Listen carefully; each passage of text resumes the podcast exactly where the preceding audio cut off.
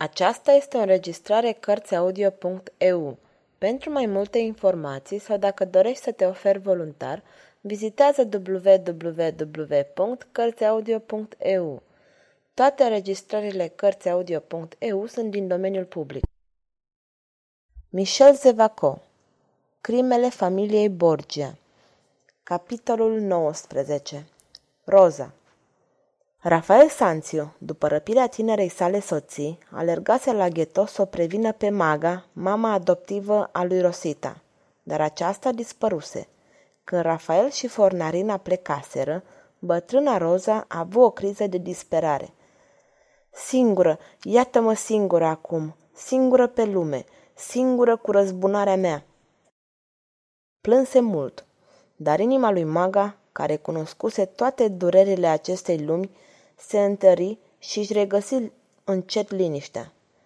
Intră în cămăruța în care o vizitase papa, apoi luă din dulapul cel vechi o mulțime de pietre prețioase pe care și le puse într-o pungă ce o avea la centură.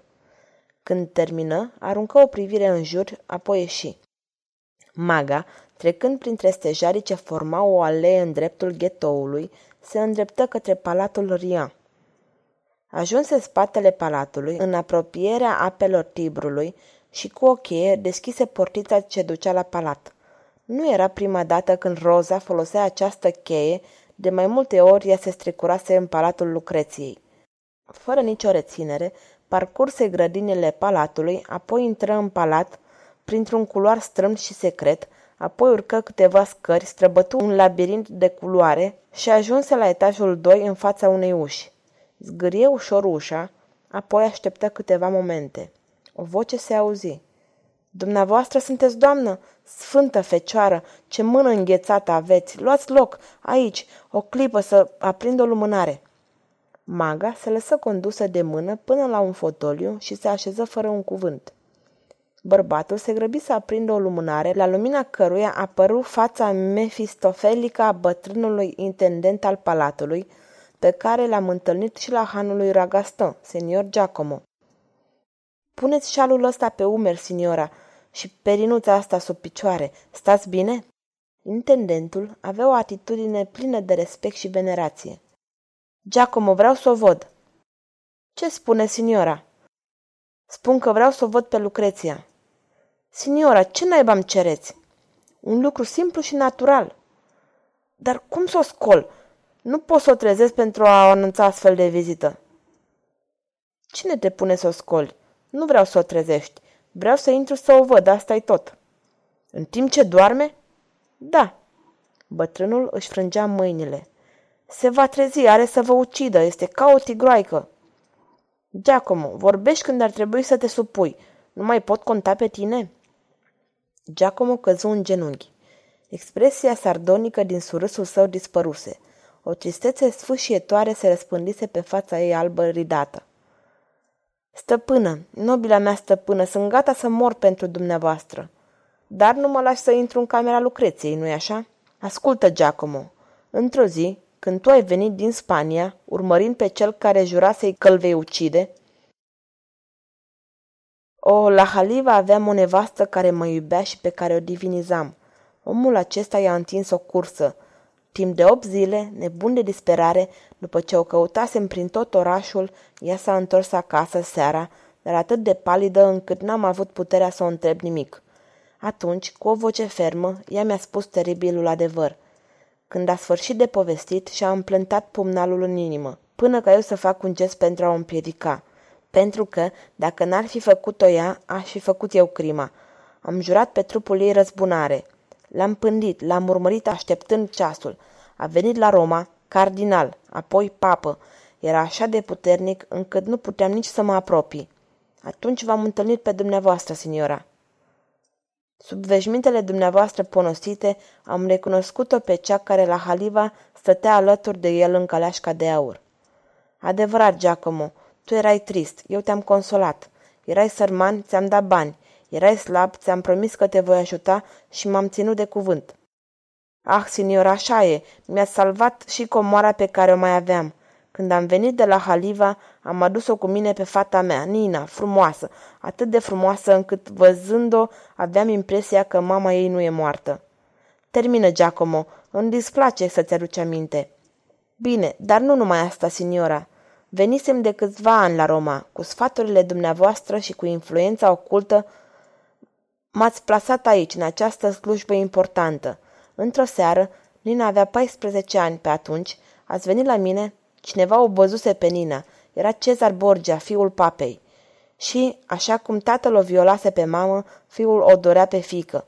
Dar erați aici, am mers împreună până în preajma casei unde o dusesem pe Nina să locuiască.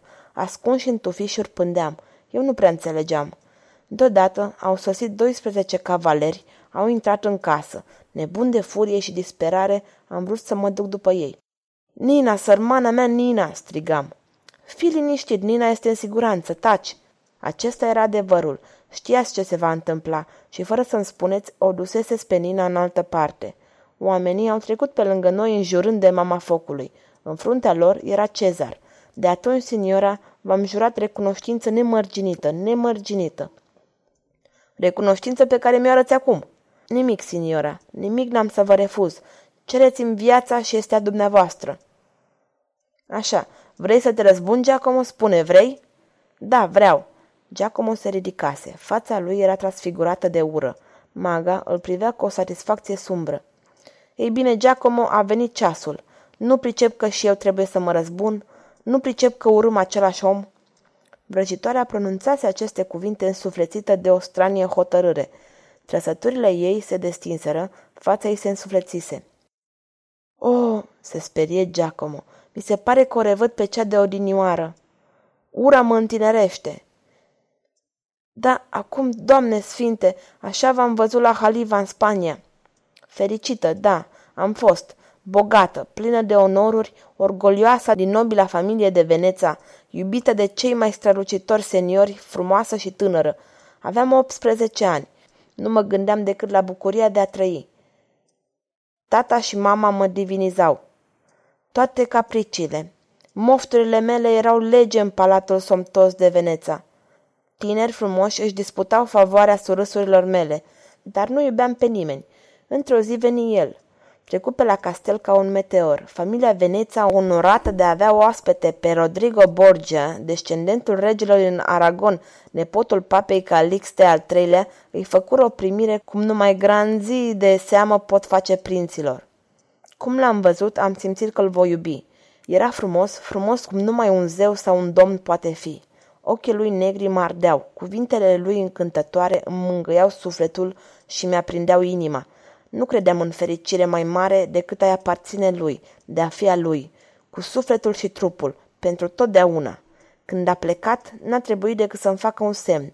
L-am urmat părăsindu-mi mama, tatăl, casa, familia, l-am urmat fericită de a fi sclava lui și numai fiindcă îmi spusese vino. Maga evoca amintiri vechi, dureroase acum. Din acea zi, continuă ea, a început chinul meu – când îi spuneam lui Rodrigo că mi-a jurat că ne vom căsători, îi zbucnea în hohote de râs, sfâșiindu-mi inima. Și în curând, prea curând, mi-am dat seama că totul era o minciună. Dragostea lui, cuvintele lui, sufletul lui, totul, da, totul era o minciună. S-au scurs ani, grei, monotoni. Tata și mama muriseră de supărare. Au venit copii. Încercam să mă refugiez în maternitate, în dragostea pentru ei. Într-o zi, Rodrigo îmi spuse că îl deranjam. M-am aruncat în genunchi la picioarele lui, l-am rugat cu lacrimi în ochi, să nu mă părăsească, am plâns mult. A doua zi Rodrigo dispăruse lăsându-mi un bilet. Pentru că tu nu vrei să pleci, plec eu. Înnebunit am intrat în camera copiilor. Nu mai erau, dispăruseră. Cum de n-am înnebunit? Cum de n-am murit? După șase luni de febră, când mi-am revenit, mi-am dat seama cu o groază fără margini că încă îl iubeam și mulți ani încă l-am iubit. Dragostea și ura. Multă vreme a fost dragoste și ură. Îl spionam. Știam totul. Până la urmă, ura a fost mai puternică. Copiii mei, când s-au făcut mari, am vrut să-i văd să le spun adevărul. Cezar a vrut să mă omoare. François să mă închidă, că sunt nebună. Lucreția m-a aruncat în stradă. Signora, aceste amintiri vă fac rău, vă tulbură prea tare. Lasă, Giacomo, îmi fac mult bine. Și, printre femeile iubite de Rodrigo, a fost una care a murut-o cel mai mult, Contesa Alma. Pe asta mi se pare că Rodrigo o iubea cu adevărat. Am aflat că era însărcinată. Copilul s-a născut. Ce bucurie m-a coprins când am aflat că și-a aruncat copilul. Lașa. Mă speriați, signora. Copilul a fost lăsat la biserica îngerului pe trepte. Știam, eu am luat copilul. Toată ura mea se concentrase asupra copilului. Am dus-o pe copilă la o nebună care o tortură. Până într-o zi, când în sufletul meu, revolta torturilor fetei m-a făcut să iau la mine. De atunci am iubit-o mai mult decât pe proprii mei copii. I-am spus Rozita. A crescut frumoasă, de o frumusețe desăvârșită. Aproape că uitasem pe Rodrigo. Dar un bătrân s-a îndrăgostit de Rozita mea. Și acest bătrân, care vrea să o violeze pe draga mea Rozita, știi cine e Giacomo, papa, Rodrigo Borgia, tatăl ei și tatăl copiilor mei, amantul contesei Alma, ucigașul femeii mele. Maga a avut un zâmbet malefic. Așa cum am salvat-o pe Nina ta, trebuie să o salvez și pe Rozita mea. Noaptea asta a părăsit Roma. Acum e în siguranță. Ei, Giacomo a sunat ceasul răzbunării. Nu mi-a mai rămas nimic sfânt pe lumea asta. Acum, cei care m-au făcut să sufăr atât trebuie să sufere la fel. Da, signora, și eu vă voi ajuta cu tot sufletul. Bine, mai întâi Rodrigo, să aflu unde se găsește. Credeți că va dori să vă vadă?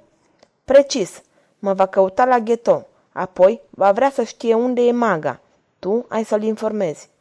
Nu-mi va fi greu. Cunoști templul Sibilei? La Trivoli, lângă Vila Papei. Am fost odată acolo cu signora Lucreția. Bine, știam că peste câteva zile va dori să mă vadă. Acolo este lăcașul lui de dezmăț. Ei bine, voi fi acolo. La 20 de pași de templu se găsește o peșteră. Am mai stat acolo eu. Aici mă va găsi Rodrigo. Când va veni și va avea nevoie de mine, să afle. Va afla, signora. Eu mă voi ocupa de asta. Bun, Giacomo. Și acum vreau să o văd pe fica mea. Signora, dacă se trezește, vă omoară. Nu, Giacomo, nu o să mă omoare. Înainte de a-mi lua rămas bun de la trecut și de la viață, vreau să-mi văd fata. Veniți, signora. O conduse pe maga până în camera în care Lucreția dormea. Aici. Nimeni nu intră pe aici în dormitorul ei. Numai Lucreția are cheia. Și eu, care mi-am făcut o dublură. Așteaptă-mă aici. Maga trecu prin cabinet, apoi deschise ușa dormitorului. Din sân scoase un flaconaș cu o travă. O singură picătură pe buzele ei și gata. Bătrânul Borgia va simți prima răzbunare. La lumina lumânărilor, Lucreția dormea. Un zâmbet se așternea pe buzele ei. Un braț atârna pe lângă pat. Celălalt îi susținea capul încadrat de văluri de păr. Era cu adevărat frumoasă. Fata mea, gândi maga. Nemișcată, o contemplă pe Lucreția.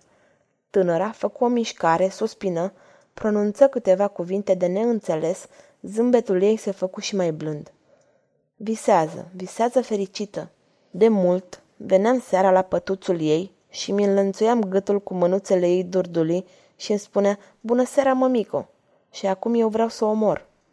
Vrăjitoarea se aplecă mai mult asupra Lucreției, dar sufletul ei înăsprit fu cutremurat. Lacrimile îi ardeau ochii. Flaconul cu o travă dispăru la locul lui în sân. O picătură se opri pe buzele Lucreției. Era o lacrimă. Lucreția se trezi. Cine e acolo?" strigă speriată. O clipă după aceea năvăliră doamnele de companie. Furioasă, Lucreția ordonă. Căutați peste tot. A fost cineva aici. Am simțit ceva pe buze. Sărutarea unei fantome. Maga ieșise pe ușa secretă. Sunteți mulțumită, doamnă?" întrebă Giacomo. Nu, dar mi-am văzut fata." Și porni grăbită în noapte, îndepărtându-se spre una dintre porțile Romei. Aici așteptă lumina zorilor. Dimineața, când se deschise poarta, cu pas hotărât, porni spre Tivoli. Sfârșitul capitolului 19